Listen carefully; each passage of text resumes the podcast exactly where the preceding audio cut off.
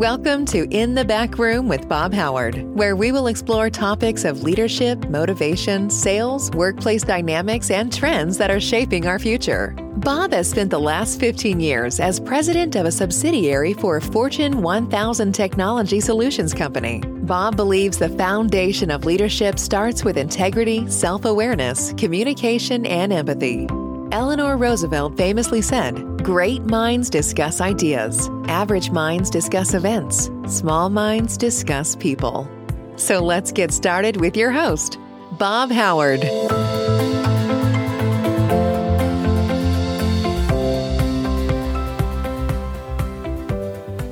My guest today helps people and companies find mindful ways to reduce stress, feel more focused at work, and live a more balanced life using the skills she learned as a business professional and as a teacher of MBSR. Mindfulness based stress reduction. Cecilia has conducted free workshops and classes to those in the recovery community in New Hampshire and as a trained recovery coach. So, uh, welcome, Cecilia. I'm really appreciative that you decided to join me today. I know that uh, a lot of people are really talking about mindfulness and meditation in the workplace. And I also just recently shared a post, and it was a Harvard Business Review on leadership and managing people. And the title of the article was The Dalai Lama on Why Leaders Should Be Mindful, Selfless, and Compassionate. What I really enjoyed about it, there were three areas that he was speaking to about leaders and what they can do. And the three was be mindful, be selfless, be compassionate. And I just thought that was a very powerful statement coming from an individual that truly, you know, obviously has their thumb on mindfulness. And I know that um, I would like to just initially start off with getting your thoughts and opinion on what mindfulness is to you. Thanks, Bob. And I appreciate you taking the time to add this into the podcast arena that you're doing. I think uh, for me, and I, I, think for a lot of people, um, it seems as though mindfulness and meditation comes in waves in terms of interest.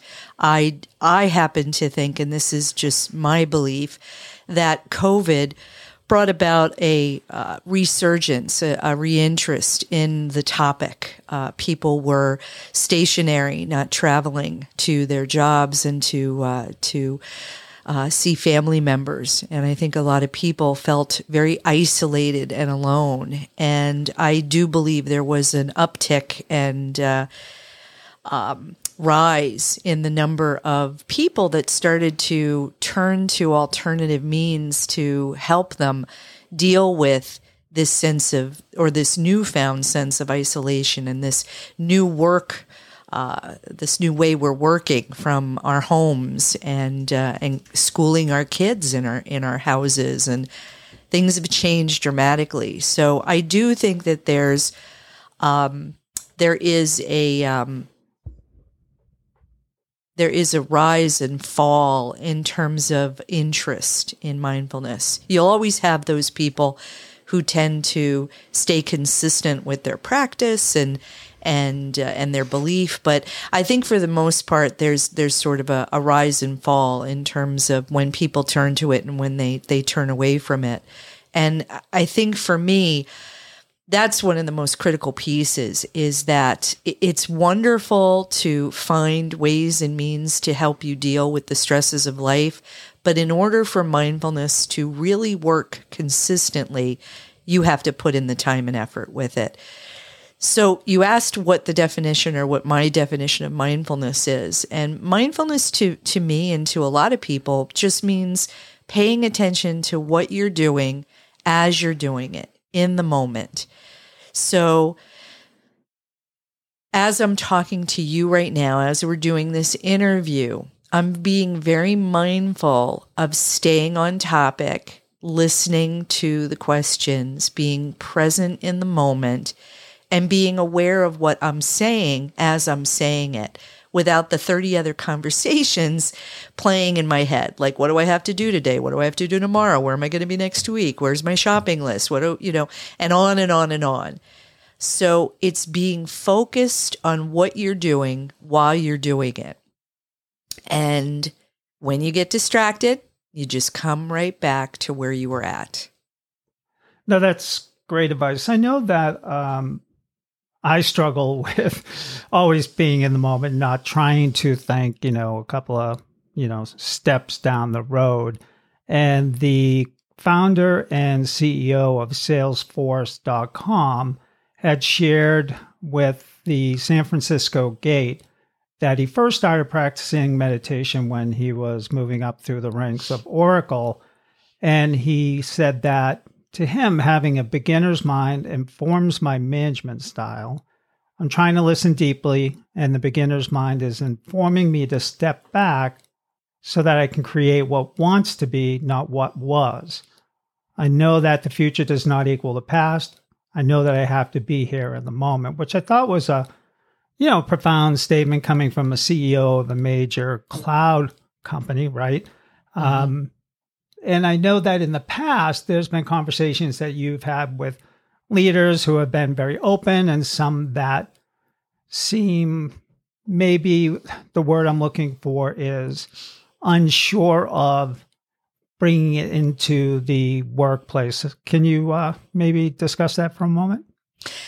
I, I certainly can. Um, it is it is interesting, and that's a wonderful piece that you read because I, I, see this as as sort of a, a two part answer.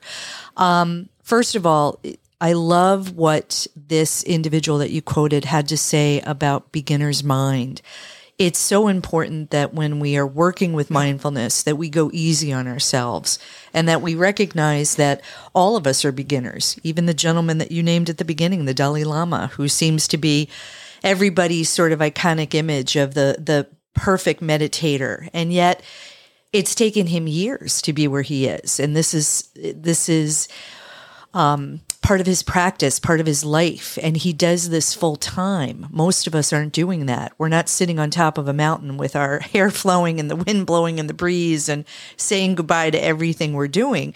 We're living life. We're taking care of our kids. We're shopping. We're we're doing things, we're working, we're trying to juggle family and and the stressors of jobs and work and and on and on and on. So we don't have that ability to be living in this uh, mindful world 24/7 365 and and turning it into more of a practice. So, beginner's mind allows us to say to ourselves, it's okay to make mistakes. It's okay to be human. A lot of people have the the mis um, I won't say misguided, but the misperception that mindfulness means that we're sort of robotic, that we're not emotional, that we don't feel things. And we do. Uh, people who are mindful probably feel their feelings and are more in touch with themselves at an even deeper level than most people realize. So it is a it it is very much about being forgiving and allowing yourself to start over and to listen, to really listen to people. And I think that's what that that quote and that gentleman was trying to to say. It's uh, it's so profoundly important. And then when it comes to, I'm sorry, there was a, I, and I, I drifted off. My train left the uh, station. There was a second part to it. And what was the second part that you had, Bob? The question? Well, it was more about, you know, in the current environment, there's certain CEOs and leaders right. who are very open to it, and some that are still you know, let's say nervous because they don't necessarily understand exactly what it, what it means. So I know exactly. that you've seen that with just, you know, doing some of the sessions at certain companies that have had you in. You can definitely tell people that are open to it, some that seem to be a little more guarded. But then after they may even participate, they definitely, it's almost like the shades are you know rolled up right. or the lights go on. No then thank you for that. And again you know that was a, a, a, wonderful example of mindfulness at play right there. I lost my my my track you know uh, not robotic don't have a way to always know uh, what we're going to say when we're going to say it in the moment and and then not being afraid to ask, uh, to to uh, again let you know that I needed sort of some guidance to bring me back into that um, the conversation we were having. Really good question, Bob, because it's one of the things that I um, don't really have uh, an answer for other than giving people the opportunity to try to bring mindfulness into the workplace, allowing it to happen and to, to maybe face those fears that we have about it or that these individuals have about it and, and allow it to happen anyway and just see where it takes them. I think what uh, and again, I can only speak for myself um, and the experiences I've had. There's some companies that are very open to the experience of having uh, someone come in and, and teach um, mindfulness and about uh, taking mindfulness into the workplace and how that can help. And a lot of people have this image of okay does that mean i have to set up a meditation room and are my employees going to be not working and they're going to be leaving their desks and they're going to have their eyes closed and zoning out and they're not going to work as hard and their productivity is going to go down because they're practicing meditation? And the problem is a lot of those folks don't realize that there is um, there's the formal practice of mindfulness, which is meditation. And then there's mindfulness. Now, this again is just my take on things, and it's how I tend to teach mindfulness. Mindfulness is all the things that we do to stay in the moment so that we're able to process information in a much more clear and focused way. Meditation is the formal practice of mindfulness. Does it help? Absolutely. Does it mean we have to do it in the workplace? No. Does it mean we have to change we uh, our um, our work environment to accommodate people to be able to practice meditation?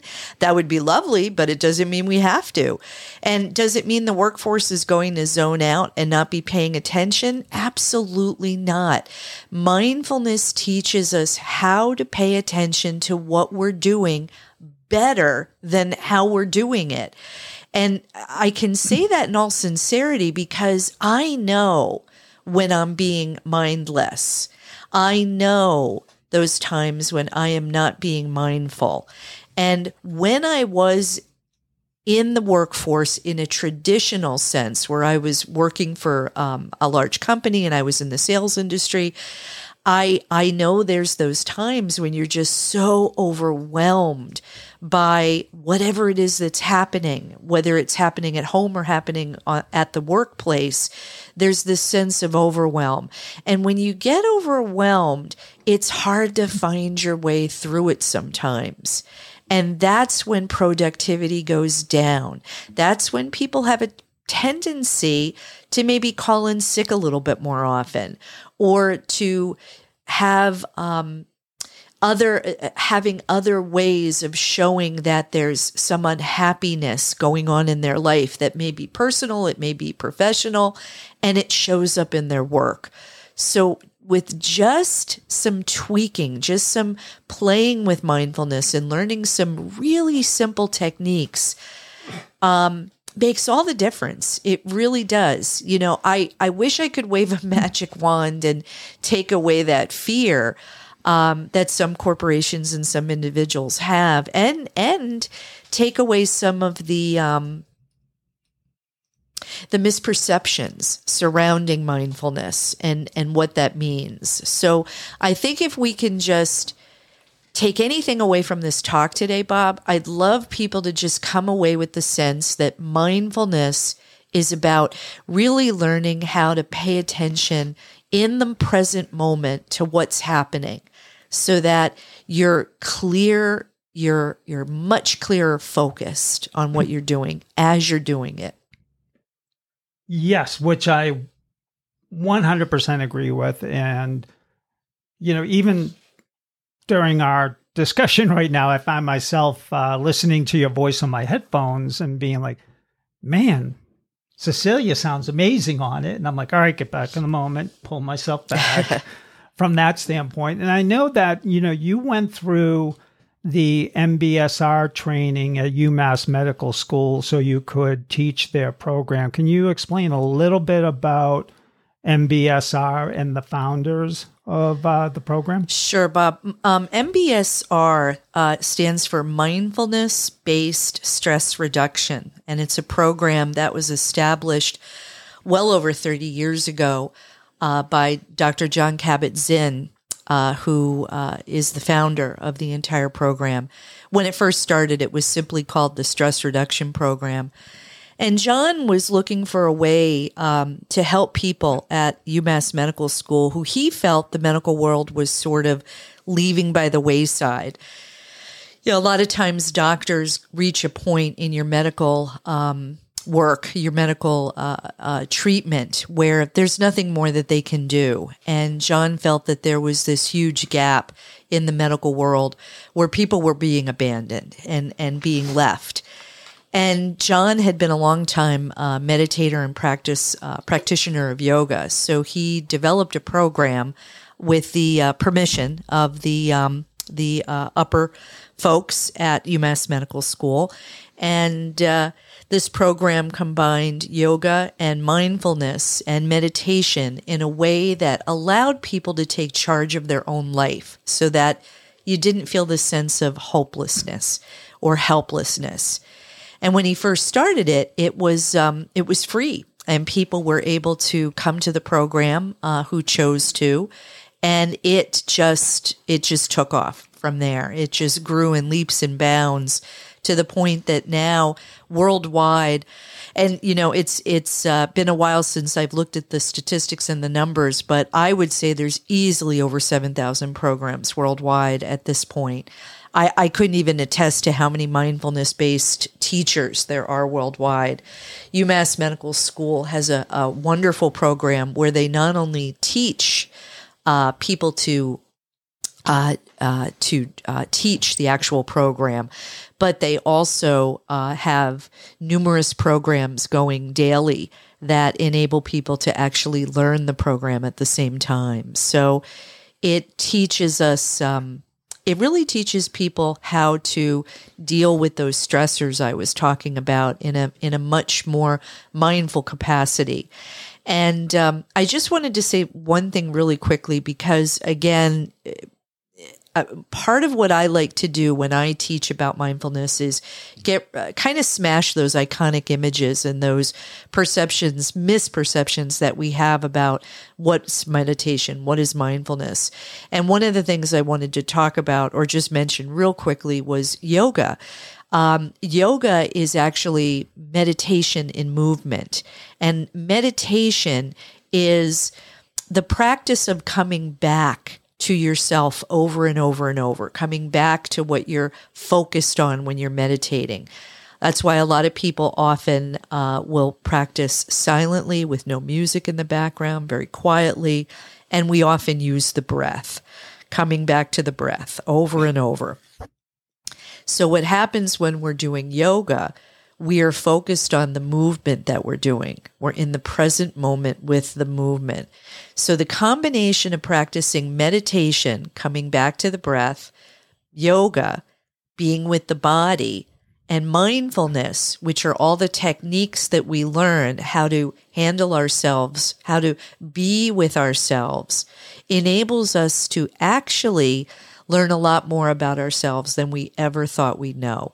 And um, I can't say enough about it. I mean, I think it's wonderful. Jon has done an outstanding job, and uh, he has um, he has amassed a, a, wonderful group of people who continue on uh, his teachings and his trainings in a in a phenomenal way. So, if you ever have the opportunity, I would say to your audience, certainly try to partake of an MBSR program. It is it, it will change your life, literally, literally change your life.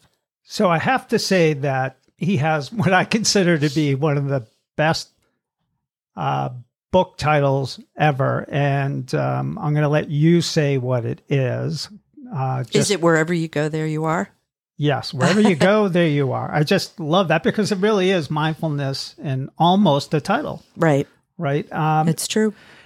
And one of the um, things that I was going to ask you was to um, because I went and I participated in the MBSR program after you went through the program and the training program, and I thought it was, you know, one of those things where the misconception of individuals that are participating, but they were all there because they all felt that they could benefit from the program. And the individuals who were there were from all walks of life, all socioeconomic, um, racial, gender, you name it. People were there trying to learn how to deal with the daily stresses. And there was a, um, I'm going to call it, I don't know what you call it, an exercise. Yes, an exercise. And um, since you know, we're sitting here doing this, I'm going to hand you a pen. And if you could maybe just kind of walk us through that one thing, because sometimes we don't even realize when we're tensing up. And I just thought it was such a simple process that they did. And it just really helped turn a light on for me at that point in time. So I'm hoping that you understand which one I'm talking about. Of course so. I do. um, I, I, it's one that I love to use when I uh, am teaching mindfulness or meditation because I think so many of us are, are tactile learners. Um, a lot of us, as we age, uh, and we hate to admit it, but we become less attuned to auditory means of, of learning and we need something else, whether it's visual or tactile. And this is one of those exercises that, that has that visual, it has that tactile, um, and, and really hones in, I think, a lot um, on the, um, the understanding of how to use mindfulness in your life. So if if anybody wants to do this along with me, you're welcome to do it. What you do is uh, just grab a pen or a pencil and very lightly just hold it in a flat palm, uh, your left hand or your right hand. It doesn't matter which hand you place it in. And you're just going to drape the pen or the pencil across your open palm and hold it up so that it's supported in your hand. And what I want you to do is think of that pen or that pencil that you're lightly holding on to as the stresses in your life, whatever it is that's overwhelming you at this moment, something that's a challenge for you. And that pen is now that stressor in your life. And then what I want you to do is close your hands very tightly around that pen. And I want you to feel the tension, not only in your fingertips and in your hand, but in your forearm. You might even feel it in your upper arm, depending on how you're uh, seated or standing right now. You might feel it in other parts of your body. You may actually feel your stomach start to clench or your toes curl. But I want you to just tightly, tightly hold on to that. That's how our body and our mind grips onto the stressors in our life. We hold on to it so, so tightly like that. Now, what I want you to do is think about the number of times people have said to you, Oh, just let it go. Oh, just stop thinking about it. Oh, just don't pay attention to it. And then what I want you to do is open your hand, turn it, and let the pen drop. Just let it drop out of your hand. Now, the wonderful aspect of it is we have gotten rid of the stress. It's disappeared. It's not there any longer. But we really haven't learned anything about how to take care of it. So, what happens is that stress has a way of creeping back. So, I want you to pick up the pen again and again, I want you to hold it tensely in your hand. I want you to clasp it tightly, feel that tension in the body. And this time, I want you to think about mindfulness. And all I want you to do is take an inhalation through your nostrils. And as you exhale, I want you to just release your fingertips. And just open that hand Feel that tension start to relax in your fingers. Feel the tension start to relax in your body, in your arm. This is mindfulness. Now, the stress is still there. It's still there in our hand. We haven't dropped it. We haven't run away from it. I can still feel the weight of it. Right. It's you're very you're very aware that it's still there, but you're able to be with it And that's a wonderful, um, beautiful example of how mindfulness can be in our lives when we're dealing with very high stress situations. Doesn't mean you're not going to feel the stress, doesn't mean you're not going to feel tension in your body, but it allows you to be with what's happening as it's happening in a, I like to say, gentler way. In a much gentler way. And one of the things I wanted to say, Bob, when you do that exercise with a group of people, it's amazing to feel just the tension go out of everybody's body when they relax that hand. Yeah, it's definitely amazing. And then through whether it was a body scan or anything else, I know that a lot of times when I really stop and I think and talking about stressors, I don't even realize all the times where my jaw is kind of clenched. And then all of a sudden somebody will say something and I'll be like, oh, yes. And then I let that tension go. So that mindfulness and being in the moment, similar to like when you're driving and, you know, all of a sudden 20 minutes later you're at work or you're wherever and you really don't remember the drive. You know, that's a really good uh, example, Bob, and one that I, will toss out to people too, because I, I think having actual tools to work with is really helpful when it comes to mindfulness we don't recognize that tension in our body. And what happens is we become so accustomed to carrying that tension with us that it becomes normal and we normalize that tension in our bodies. So just with that simple pen exercise or just sort of slowing down every now and then when you're feeling that sense of overwhelm, you don't necessarily have to close your eyes, but just start to be aware of what your body feels like and see if you can notice the tension in those key places that we often hold it our abdomen, our shoulders, our feet, and our hands. Those are often the four places that tense up really tightly when we're feeling stress so that our breathing becomes very restricted when we are tightly holding our shoulders or we are feeling that uh, tightness in our abdominal or belly area. So just being able to notice that throughout the day when you're sitting at your desk, when you're working, even when you take a break and go for lunch, just be aware. You know, relax your belly, relax your shoulders, feel them soften.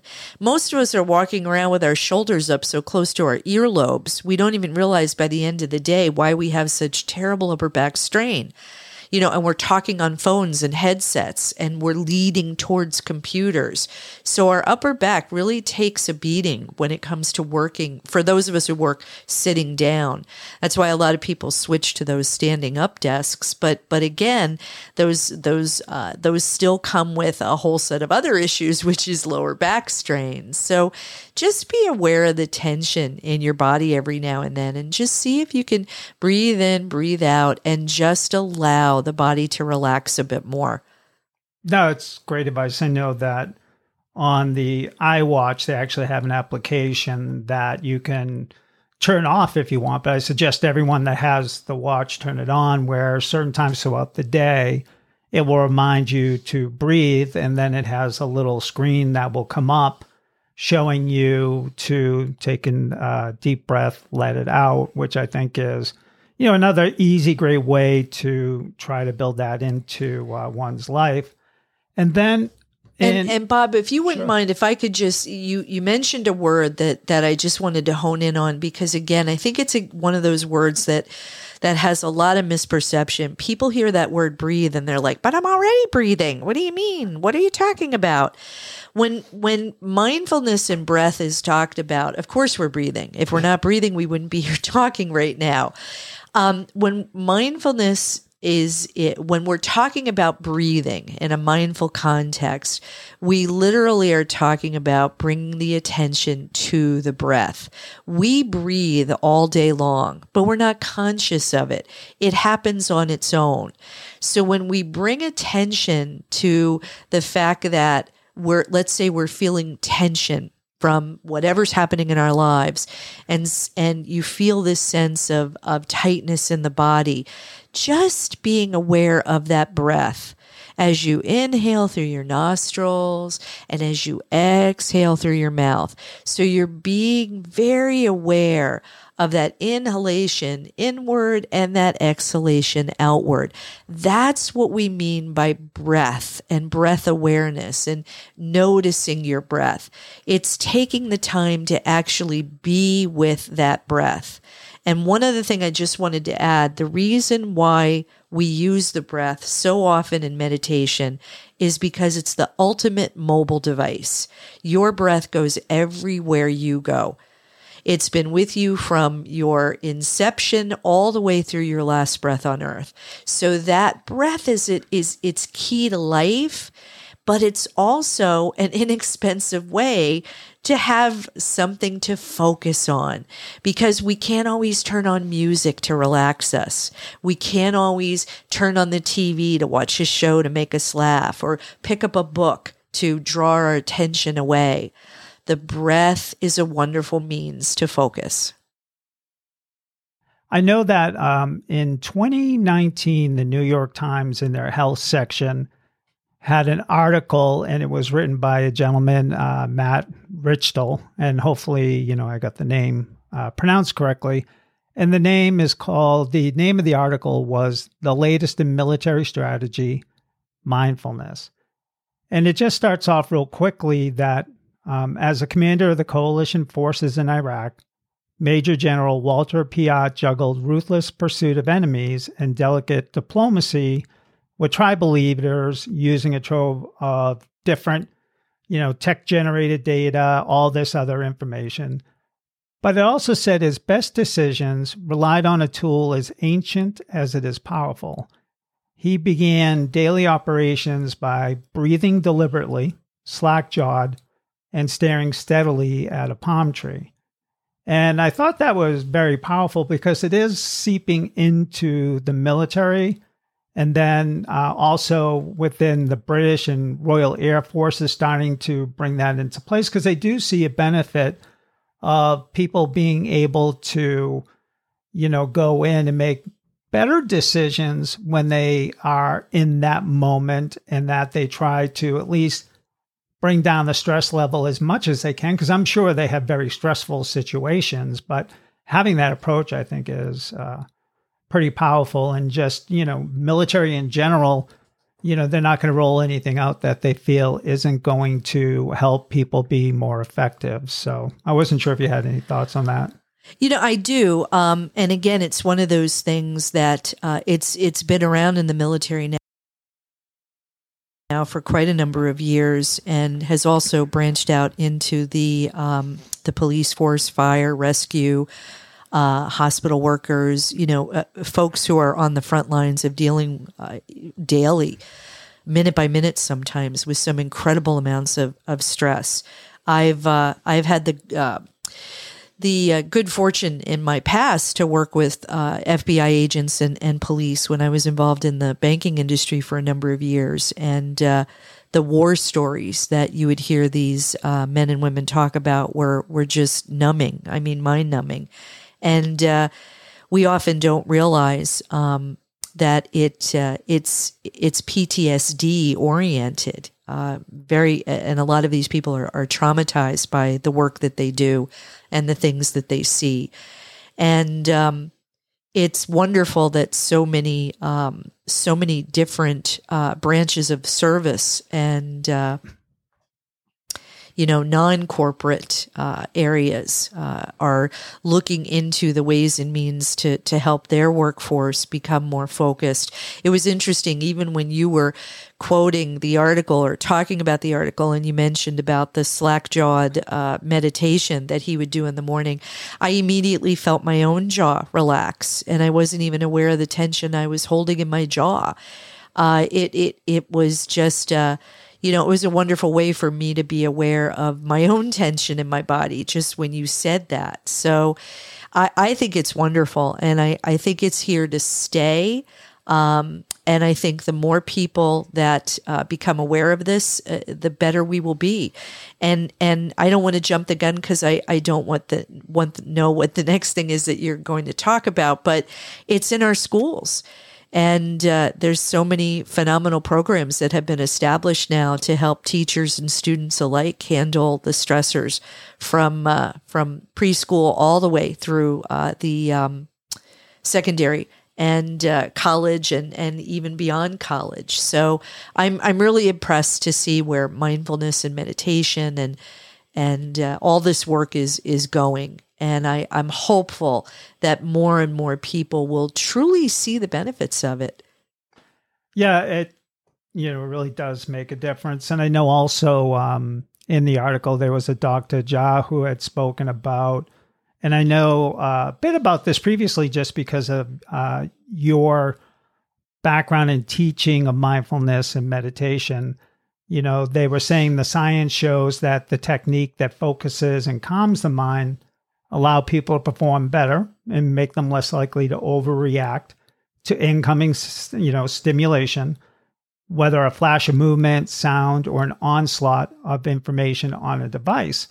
And, you know, so when it does come to business and it does come to leadership, anything that can help focus and calm the mind and that the science shows that it helps them to perform better is absolutely something I feel should be, you know, pretty much trumpeted at companies. Um, and then also, they talk about the neuroscience. And I know that in this article, they use some different terminology than you've used in the past, but they talk about strengthening a part of the mental capacity as they were, in quotes, calling working memory, uh, short term, moment to moment catalog of tasks understood by scientists to effectively hold only a few pieces of information at one time. But I know that you talk about neuro, uh, I'm going to screw it up. Science? Well, neuroplasticity. Oh, neuroplasticity, right. Yes. So, could you explain uh, just real quickly what that means? Uh, because I do know the benefits from meditation uh, absolutely helps that aspect of uh, the medical side. Sure, there you know there was a, a long, long time in the uh, the world of uh, medical science where we were unaware that the brain had the capacity to change. Uh, we had thought, you know, when once somebody suffered a stroke or or suffered any sort of trauma to the brain that that things uh, stayed the same and that there wasn't going to be any sort of um, anything that we would be able to do to to help that individual.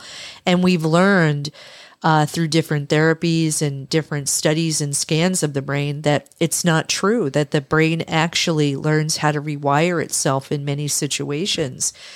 Neuroplasticity um, in my very non science way of speaking, uh, uh, just is dealing with the fact that the brain can change, that the brain doesn't have to stay static, it doesn't have to stay as it is.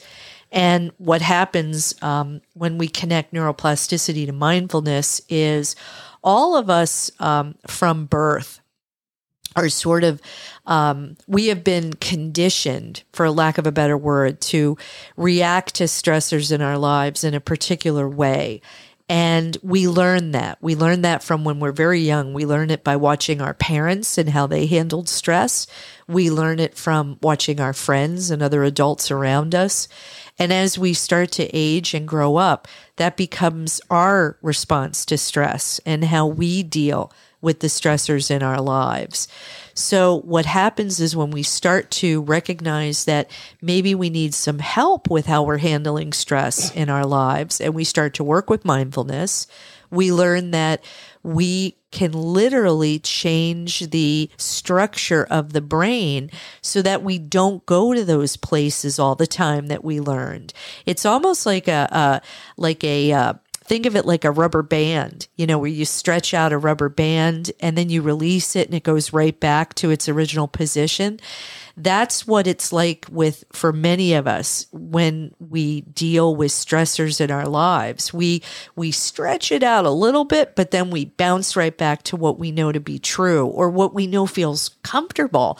I think that's probably a better way to put it we have a comfort level with reacting to things the way we do. And many of us, most of us, we don't like change.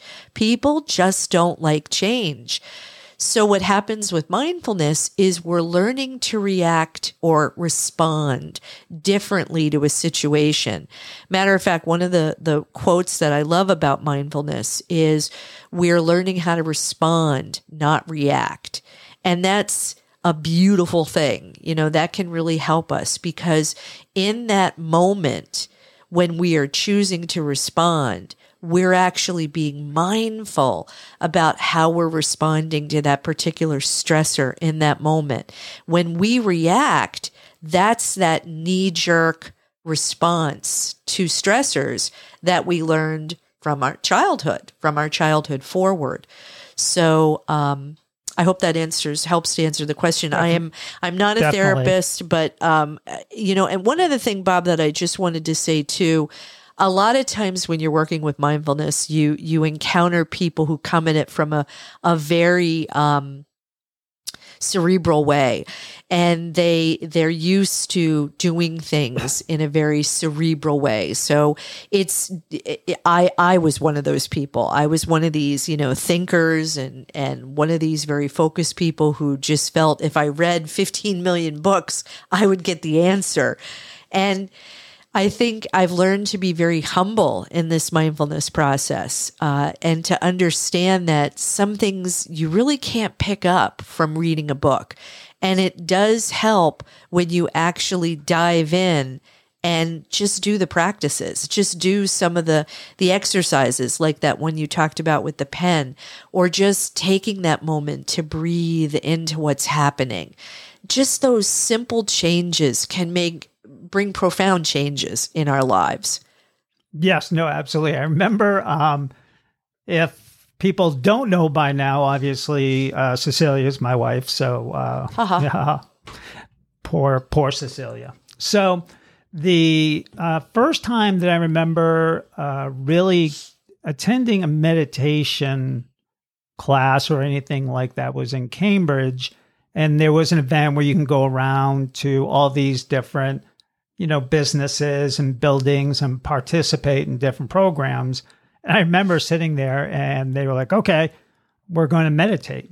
And then I'm sitting there for the next 40 minutes torturing myself, going, okay, I can't stop thinking. So I started beating myself up internally in my mind, going, okay, it looks like all these other people are doing pretty good with this meditation and obviously having a clear mind and nothing being in their mind because at that point that's kind of what i thought right the whole point of meditation was being able to clear your mind and i'm thinking clear being nothing on it. And so the parts about you know what Jon Kabat-Zinn always said regarding non-judgmental is pretty important uh, around that because i was judging the hell out of myself at that point in time. And it wasn't until a little bit later where i really understood what it was and what that kind of meant. So, you know, when people are doing that, you find that at first a lot of people don't really understand that part of, you know, the mind when someone's being uh, mindful or meditating, that the brain's going to keep running away, right? The the mind, Absolutely. the thoughts. Absolutely. And it's it's if I had a dime for every time somebody says to me, I'll I'll learn how to do it when I can find the moment or I'll learn how to do it when I can stop thinking or I'll learn how to do it when I'm able better able to focus. Um, it, it's amazing how many people don't understand that, you know, that's exactly when you need to practice when things are sometimes at their worst is is when the practice really is profoundly uh, helpful for a lot of folks um, there's always been that again you know like like i mentioned in the beginning i like to tear down those sort of iconic images or those misperceptions people have about meditation. And one of them is that you are uh, training yourself to have no thoughts. And that is absolutely not what meditation or mindfulness is about. You uh, your brain does what it wants to do all of our brains do what it wants do what they need to do or what it wants to do uh, and we can't stop that. So what we're learning to do through meditation and mindfulness is pay less attention to the the running commentary that goes on in our brain and bring our attention to whatever we're asked to do for that moment of meditation. And it could be something as simple as following each inhalation and exhalation. It could be the practice of yoga where we are very mindful of our body as it's moving. It could be something, um, it could be a guided meditation where someone's actually speaking very gently and softly, and you're paying attention to what they're saying as they're saying it. And, you know, I do remember that, that trip to Cambridge. I, I, it's almost as though I was right there in that moment because I remember the teacher. I remember, um, you know, both of us had wanted to try meditation. And I remember the noise coming from the open windows. Oh, right. And it was in, it was, yeah, it was in downtown Cambridge. And it was just so noisy. And, you know, I was in a state of heightened anxiety and it was extremely difficult to sit in that situation. So for me, um, what really helped me in my mindful journey because it, it really is um, it, it, it, i can't name any one particular thing that started it but for me the most important thing to have learned along the way is to understand that um, noise distraction it's all a part of life. Uh, we can't turn off the sounds around us uh, we can turn off a radio, we can turn off a TV, we can choose to create as much silence as we can, but we can't stop our neighbor from turning up his lawnmower and we can't stop the car from driving down the street, you know, and on and on and on. So that's why a lot of people who often practice mindfulness practice it without music or sound in the background because they're learning to be with life as it is. They're learning to be with the sounds around us as it is. It doesn't mean that you're not going to get tense when you hear the, you know, a fire alarm go off or a or uh, your cat, you know, meowing at the door or your dog barking to go outside. It just means that we're learning how to handle that in a better way.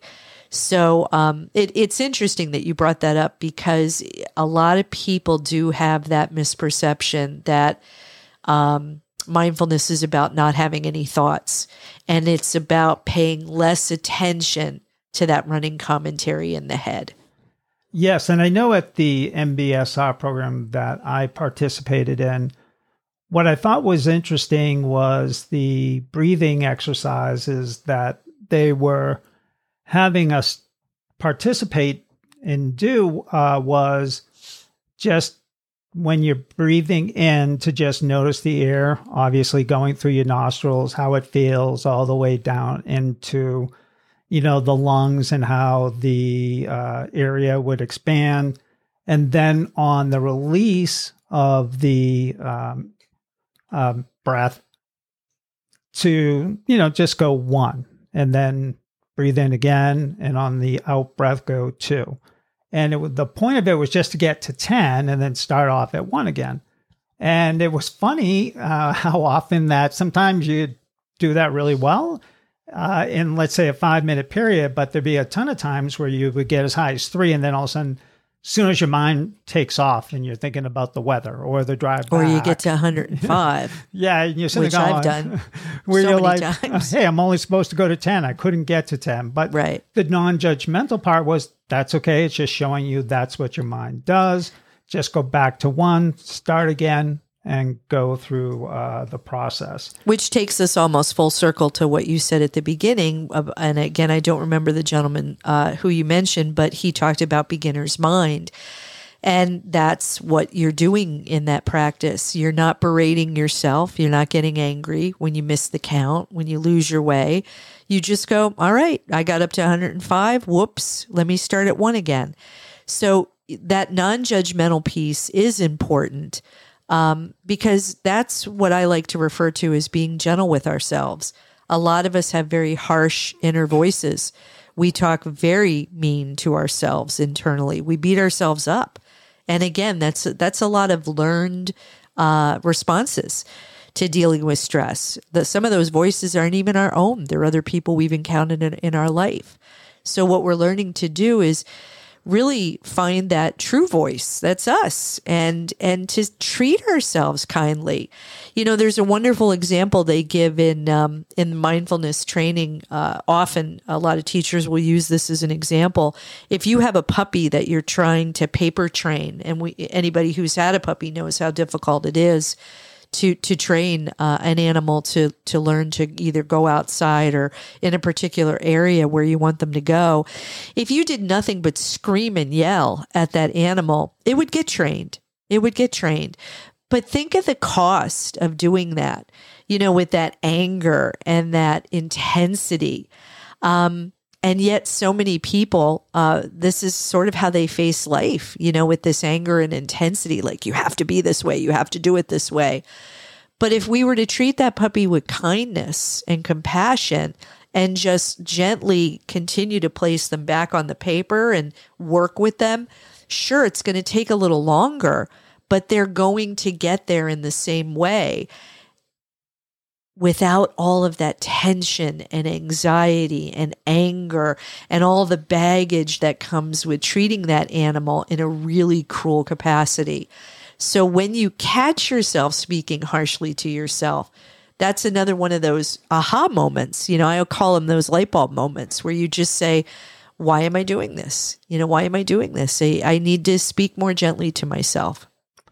No, absolutely. And you know what I find is interesting because the kind of the last thing I'm going to mention um, as we finish up is that the um, lead, when we talk about leadership and you know part of the article from HBR Harvard Business Review is they are talking about the Dalai Lama who obviously is a Buddhist. But sometimes you know I think people need to sometimes understand you can separate a religion, but the practices behind the religion can have a lot of value to folks. So, whether, you know, in essence, right, the rosary for Catholics is a form of mindfulness and meditation because you're going through a process and it's repetitive and it helps to calm someone uh, and be more focused on what they're doing in the moment.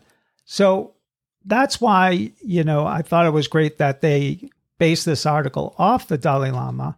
And I'm not sure when I copy and pasted this information if it was from a different website or from that article, but it stated that the Buddhist tradition describes three styles of compassionate leadership the trailblazer, who leads from the front, takes risks, and sets an example, the ferryman, who accompanies those in his care and shapes the ups and downs of the crossing, and the shepherd, who sees every one of his flock into safety before himself.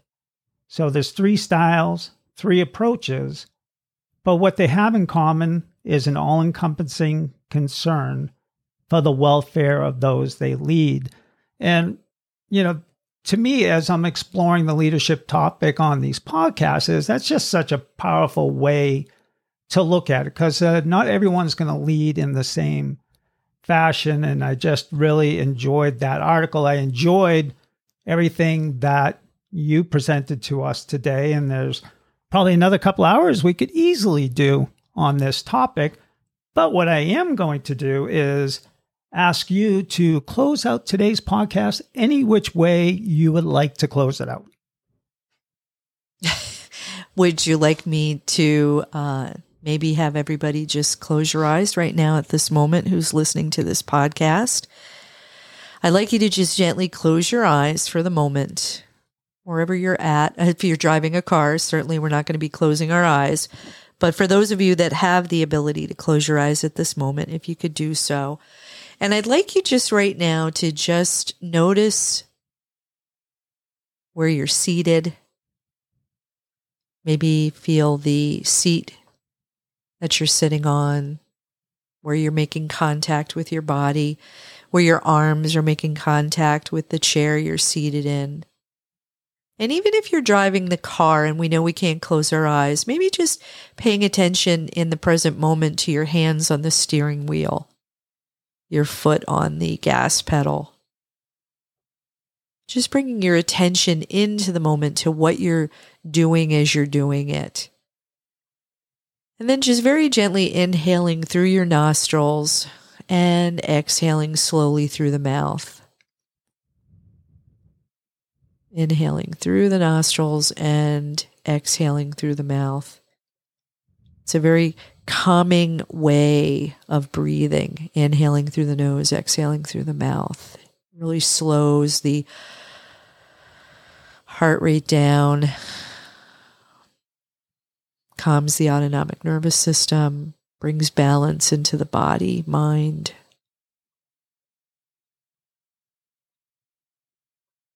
And then just open your eyes again and just bring your attention back to the road and to whatever you're doing in this moment. Hopefully, you had your eyes tuned to the road as we were doing this. But just remembering that mindfulness doesn't have to be done with eyes closed. It could be just simply paying attention to what you're doing in the present moment.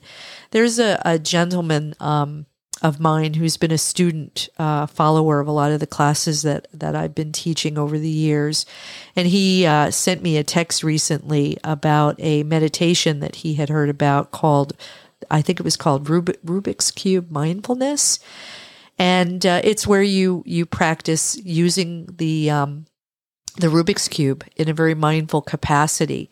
And he found it was very calming to his his body and his mind to be able to do this. And this is a gentleman who's in his late 70s, uh, early 80s. And uh, and he had asked me if I had uh, ever partaken of that particular mindfulness episode uh, exercise, and I said, "Well, for me, it's it's not relaxing because I'm not a fan of the Rubik's cube." But I but what I did say to him was that that's a perfect example of mindfulness, you know, and um, it's different for everyone. You know, anything, any task that you're doing that you pay attention to as you're doing it is mindfulness ironing clothes, washing the dishes, brushing your teeth, whatever it is, as long as you're paying attention to what you're doing as you're doing it and not thinking about 30 million other things in your mind, you're being mindful. And every time you drift off of what you're doing, you just bring yourself right back. And that's the beginner's mind, which is really where we started, Bob, right? With beginner's mind. Yes, it is. So thank you very much for doing this, for having me. Um, I would encourage people to do whatever um, they can to look up things on mindfulness.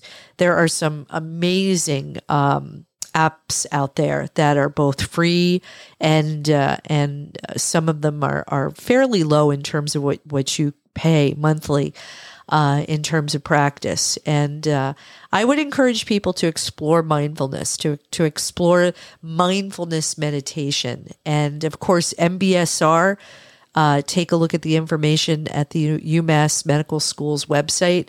Uh, they have a, a profoundly wonderful program and terrific bunch of people there. Great, great advice. And um, just so everyone's aware, what I will do is in the show notes, I'll add links to some of the apps that can help out with uh, mindfulness and meditation. And um, I may end up having to split the podcast into two different episodes, uh, both released within the same week, just due to the length, because I think it's very important for uh, people to, you know, kind of listen in and really get an understanding of the program. And again, really appreciate you coming on the show today. And I hope you have a great afternoon. And I will try not to annoy you later on with one of the many ways that I do that. thank you. Everybody have a great day. And thank you very much. I appreciate it. Thanks again for listening to In the Back Room with Bob Howard. And make sure to share your thoughts, questions, and ideas for future podcasts to Bob at inthebackroompodcast.com. Have a great week.